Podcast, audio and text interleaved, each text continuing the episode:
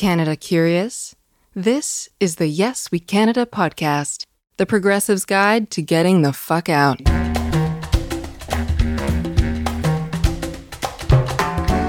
On this episode, Prince Edward Island and Nova Scotia. Hi, I'm Matt Zembel in Montreal. Hello, bonjour, good day. I'm Mio Edelman in Toronto. Um, did you shut off your furnace, Mio? Yeah, and I'm freezing. Matt, thank you very much. That's how dedicated we are. We shut off our furnaces in the middle of the winter, a Canadian winter, so your podcast is studio like quiet and you can safely immigrate to Canada. Yep. Ooh, an inhalation affirmation Yeah. from Mio. Yeah. This is the absolute perfect, ideal segue into our story about Prince Edward Island, the home of the inhalation affirmation. Yeah. No? Yeah. Yeah. Okay. And we'll have more about the inhalation uh, affirmation, including a little tutorial on how to do it. Uh, but let's get you up to speed on the island. Nestled in the warm waters of Canada's Gulf of St. Lawrence is a little piece of heaven known as Prince Edward Island. Prince Edward Island is Canada's smallest province with a scant 142,000 people. And to be precise, it is 151 miles long by 37 miles wide at its largest point, at its widest point, and 2.5 miles at its most narrow. It is on the east coast of Canada, surrounded by water, just like, I don't know, every other freaking island on Earth. And this is where the international best selling novel Anne of Green Gables takes place. Set in rural PEI in 1887, Anne is the story of a red haired teenage orphan girl who gets adopted by an aging spinster brother and sister couple named Matthew and Marilla. A boy's what we wanted. They had requested a boy from the orphanage to help them with the farm chores. Of course, there's Where's Matthew going and why is he going there? Matthew Cuthbert never, never goes anywhere. we are singing songs from the musical adaptation of the book Anne of Green Gables. And the problem is that Matthew and Marilla had requested a boy from the orphanage to help with the farm chores. Of course, there's a mix up.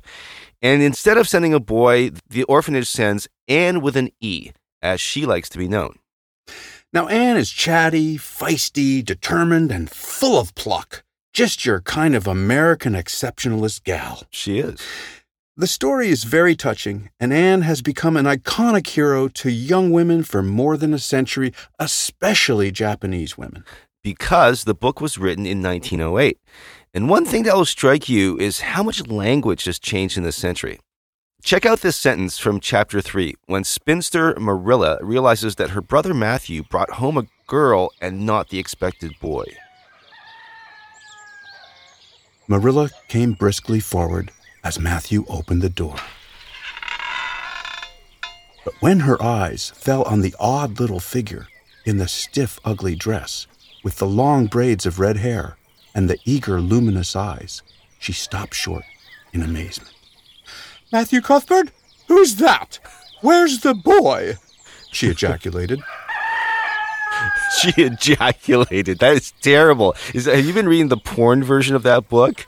Oh my god. no, god. that look. I swear to oh, God. oh, are you get- serious? That's that's an actual quote? Absolutely. Oh my god. Okay. You Um, mind, well- dude? hang on. Whoa, hey, whoa. Maybe as Just back it up.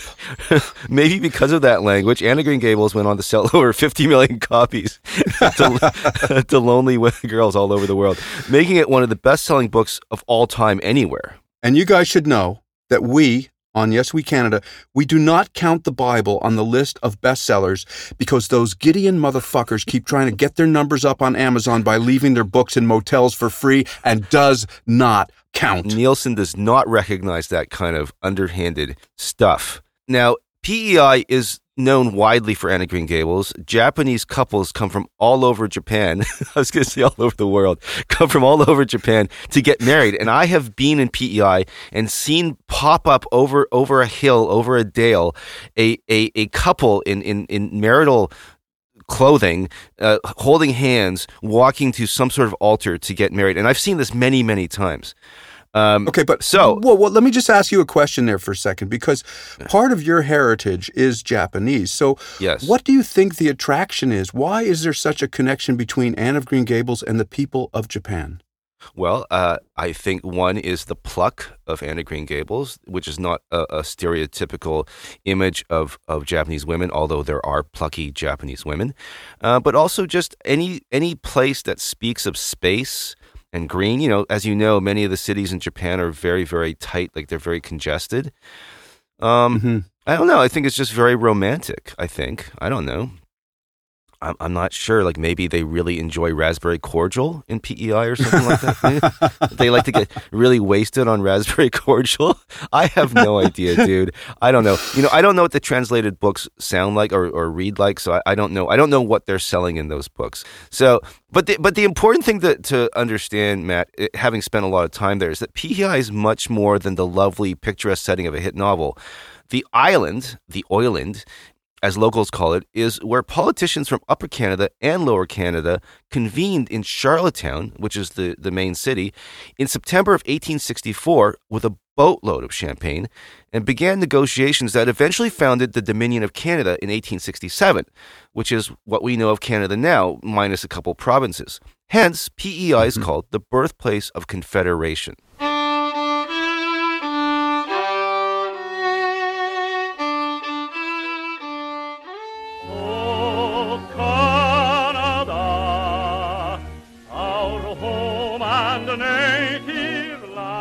It's a vibrant fishing and farming community, and like every other remote place in the world, it's trying to attract high tech by creating innovation centers. There's an excellent artisanal food movement on the island, and if there is a better cheddar cheese than Avonlea on earth, I have certainly never tasted it. The cloth bound uh, cheddar is unbelievable, actually. Unbelievable. Incredible. Parmesan, it's like, it's better than Parmesan. And nowhere else do you get to undress your cheese before you eat it. That's Um, true. It's a great point. So, uh, Islanders, as a result, Islanders are fiercely proud people. Yeah. that was a good one. Should you Thank you. I practiced. I practiced before well, wait a second. You grew up there, so of course, like this is sort of bred in the bone. Um, yeah. But for the listeners, should you decide to move to PEI, there are a number of language effectuations that may surprise you. Like, there's definitely some regionalisms that you need to know. Yeah. Listen, I did grow up there from I was think I was 14 when I got there, right? Yep. So before that I was in New York. I didn't know how to do. Okay. like, it was like John Travolta had come to the island. That's right. Instead of saying yes or right or affirmative or yup, a true islander will take in a very short gasp of breath like this. Yeah. Yeah. Now, yeah. when you first start doing this, it's gonna it's not gonna go well. It's gonna be like, oh, oh Yeah. fuck, almost choked. That's right. That's- you might vomit. It's risky. Yeah, I remember choke, my actually. brothers and sister and I would be like, yeah, yeah. it was the inhalation affirmation. So let's just do it one more time and to give you a nice clean one here so you got so it and so everybody knows what it is. It's like, ask me a question, Mio. you seen that hockey game last night, eh? Yeah. Something, eh? Yeah. So So there you go. The non-verbal yes. Now, when you first arrive, you'll think that, wow, this is so cool. I want to be cool like everybody else on the island. And you'll get this gulpy, sippy inhalation affirmation, but it will sound like I just explained to you. It will be kind of like. It'll take a while to master, but it is an essential part of speaking PEI.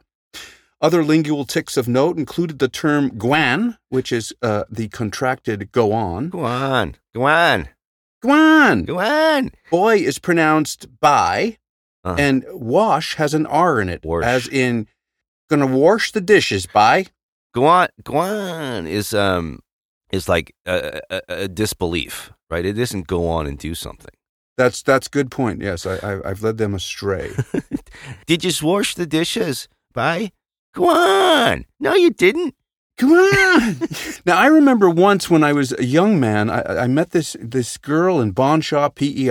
Oh, Bonshaw. She had a great expression. She says, "Geez, by drink one beer, piss three. That was her math. class- This is a classy date. Okay. That's right. The official cut line for the tiny island is the mighty island. I've, I've never heard that, but that was likely written by a slick creative type in New York. Because though islanders are proud, they are also very modest, and the word mighty is not in the island vocabulary. PEI is separated from the mainland New Brunswick by a body of water called the Northumberland Strait. The water is heated by the Gulf Stream, making it one of the warmest bodies of water in the Atlantic north of Virginia. The strait is filled with lobsters, the island is filled with butter and potatoes. What could possibly go wrong? Well, actually, you, might end you up. Should, you should work as a marketing whiz for PEI.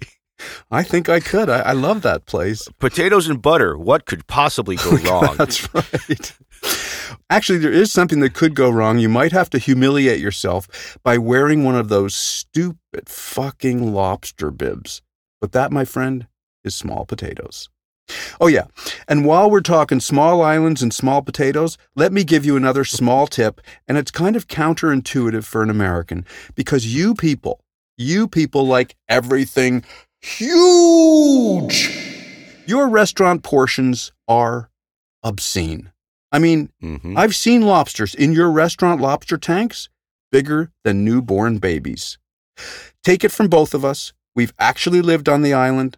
To eat the lobster of a lifetime, you need to get the fisher folk to sell you what's called canners. You remember canners, Mio?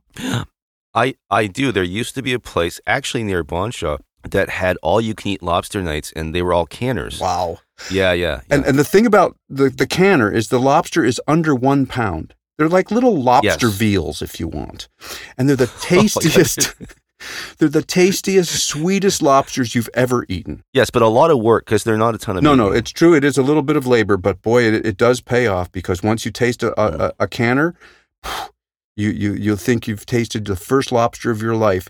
Once you learn the canner trick, you'll become a wharf hound. And one last lobster tip. You want your lobster cold and your butter hot, by? Get a tin can, put a half a pound of butter in the can, cover the can with tin foil, wedge the can in the engine of your car near the manifold where it's hot.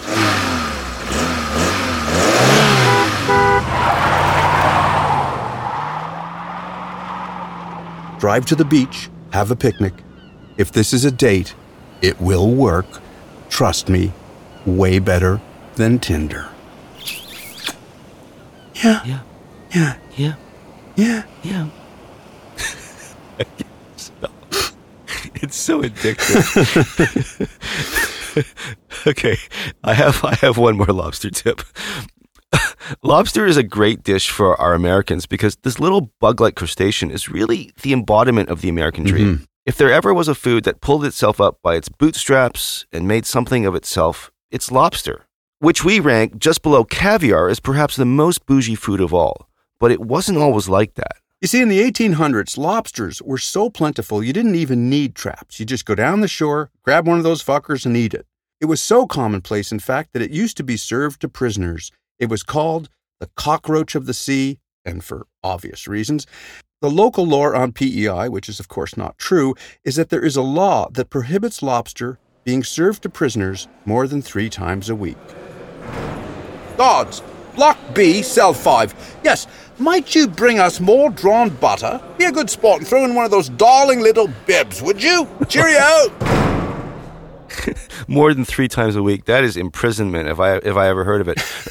but, but Matt, um, did you know? I like, on a similar note. Um, there used to be so much lobster that farmers used to use it uh, as fertilizer in, in their soil, and as a result, poor people ate a lot of lobster, and and therefore not a lot of people from those humble beginnings even have had lobster anymore because there's such a negative association with it. Well, you know, that's just that cultural thing about food is, is so interesting because I know that, like, in Canada, for example, lamb has never been very popular. And they tried to find out why that was. And the reason is, is that way back in World War One, when the British were feeding Canadian soldiers overseas, they were serving them this boiled mutton. And that's what they would eat all the time boiled mutton, boiled mutton. So when the soldiers came back, even though this is in the beginning of the you know the 1900s, they're like, oh no, we're not having lamb. That's not bleh, that's mutton. You know what I mean? So that that kind of cultural continuation of um, of food traditions is fascinating. Mm-hmm, hmm Well, maybe mutton should have done what lobster did in the 1850s or so, uh, because lobster hired a New York publicist and rebranded, and now it's only served in Canadian prisons on Wednesdays during surf and turf nights. So who says crime doesn't pay in Canada? As we said, PEI is the birthplace of Confederation. And one of the conditions of PEI joining Confederation of Canada was that the federal government guaranteed it would provide a ferry service from New Brunswick across the eight miles of the Northumberland Strait. In 1917, they also introduced an ice breaking service so that in the winter they would be able to get to the island. Oftentimes in the winter, the weather was so bad that the ferry service was canceled, prompting the self effacing islanders to proclaim, The mainland's been cut off from us again. Do you know how many hot chicken sandwiches I've had on that on the Borden ferry? Yeah, they yeah, They are yeah. so good. They're so great. Um, in a 1988 referendum, the government of PEI asked the people if they'd like to replace the ferry with a bridge. A huge and passionate debate ensued, with those seeking progress on one side and those hoping to preserve what was quaintly called the island way of life on the other. Hey, well done. That's really a good accent. that was good, right? Progress won with 60%. there. $1.3 billion and four years of construction later, one of the longest bridges in the world finally connects the rest of the world to Prince Edward Island at last. Huh. What is the island way of life, you might ask? Yeah. And how can I get some? well, the island way of life was once described to me like this In New York, they need it yesterday. In Toronto, they need it tomorrow. In PEI, they need it first of the week. Yeah. Yeah. Yeah. Protecting the island way of life is a DNA issue. If you're not born on the island, one is and forever will be from away. So, this is a very important distinction. You need to know that as an immigrant, you will be warmly welcomed, but you'll never truly belong. Only place of birth gets you into that exclusive club. Confirmation of this was evident in a newspaper obituary from the local paper, the Charlottetown Guardian, and the headline blared Man from Boston dies here. William Monroe Declan, 94, died at home from natural causes last night, surrounded by his family. Mr. Declan moved to Prince Edward Island from Boston when he was three. yeah. Yeah. So, since you're new to the area, we want you to experience some of that good old fashioned island way of life feeling. So, we're going to point you to the east coast of PEI and put you on the Wood Islands Ferry from Wood Islands to Caribou, Nova Scotia. It's a 75 minute voyage, and on a warm, sunny summer day, heavenly way to get rid of 75 minutes.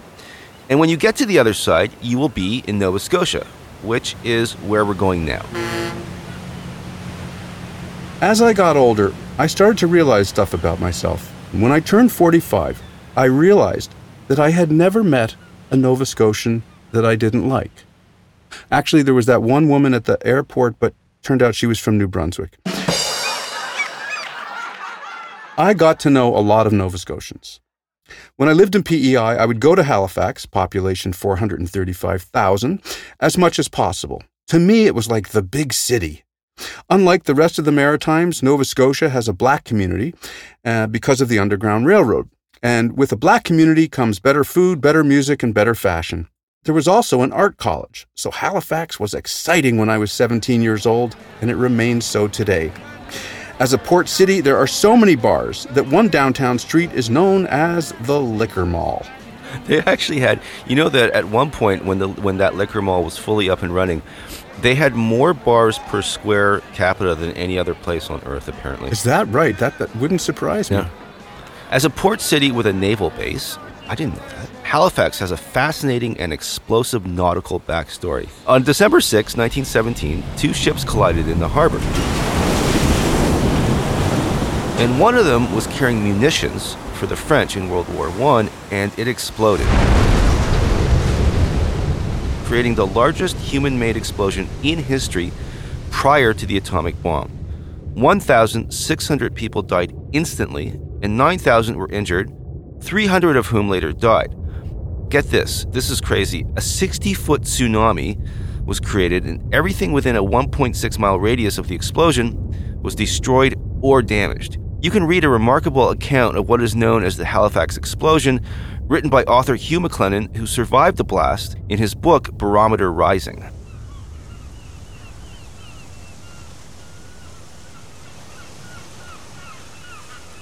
Now, Nova Scotia is a lot more than an explosion in Halifax, as tragic as that was. Nova Scotia, in fact, means New Scotland, and it's Canada's second smallest province after PEI. There's a lot of American expats here and many stunningly beautiful places to live. The joint appears to be pretty well run, but getting a family doctor in Nova Scotia is not that easy. Although, on the good side, you may not need one, because at one point during the pandemic, Nova Scotians proudly boasted that the whole of Nova Scotia had fewer cases of COVID than Donald Trump's White House. it's ridiculous. If you like fishing, then Nova Scotia is the place for you. I was in Yarmouth, Nova Scotia a few years ago, and I saw this note on the community billboard Man seeks wife with boat and motor. Please send photo of boat and motor.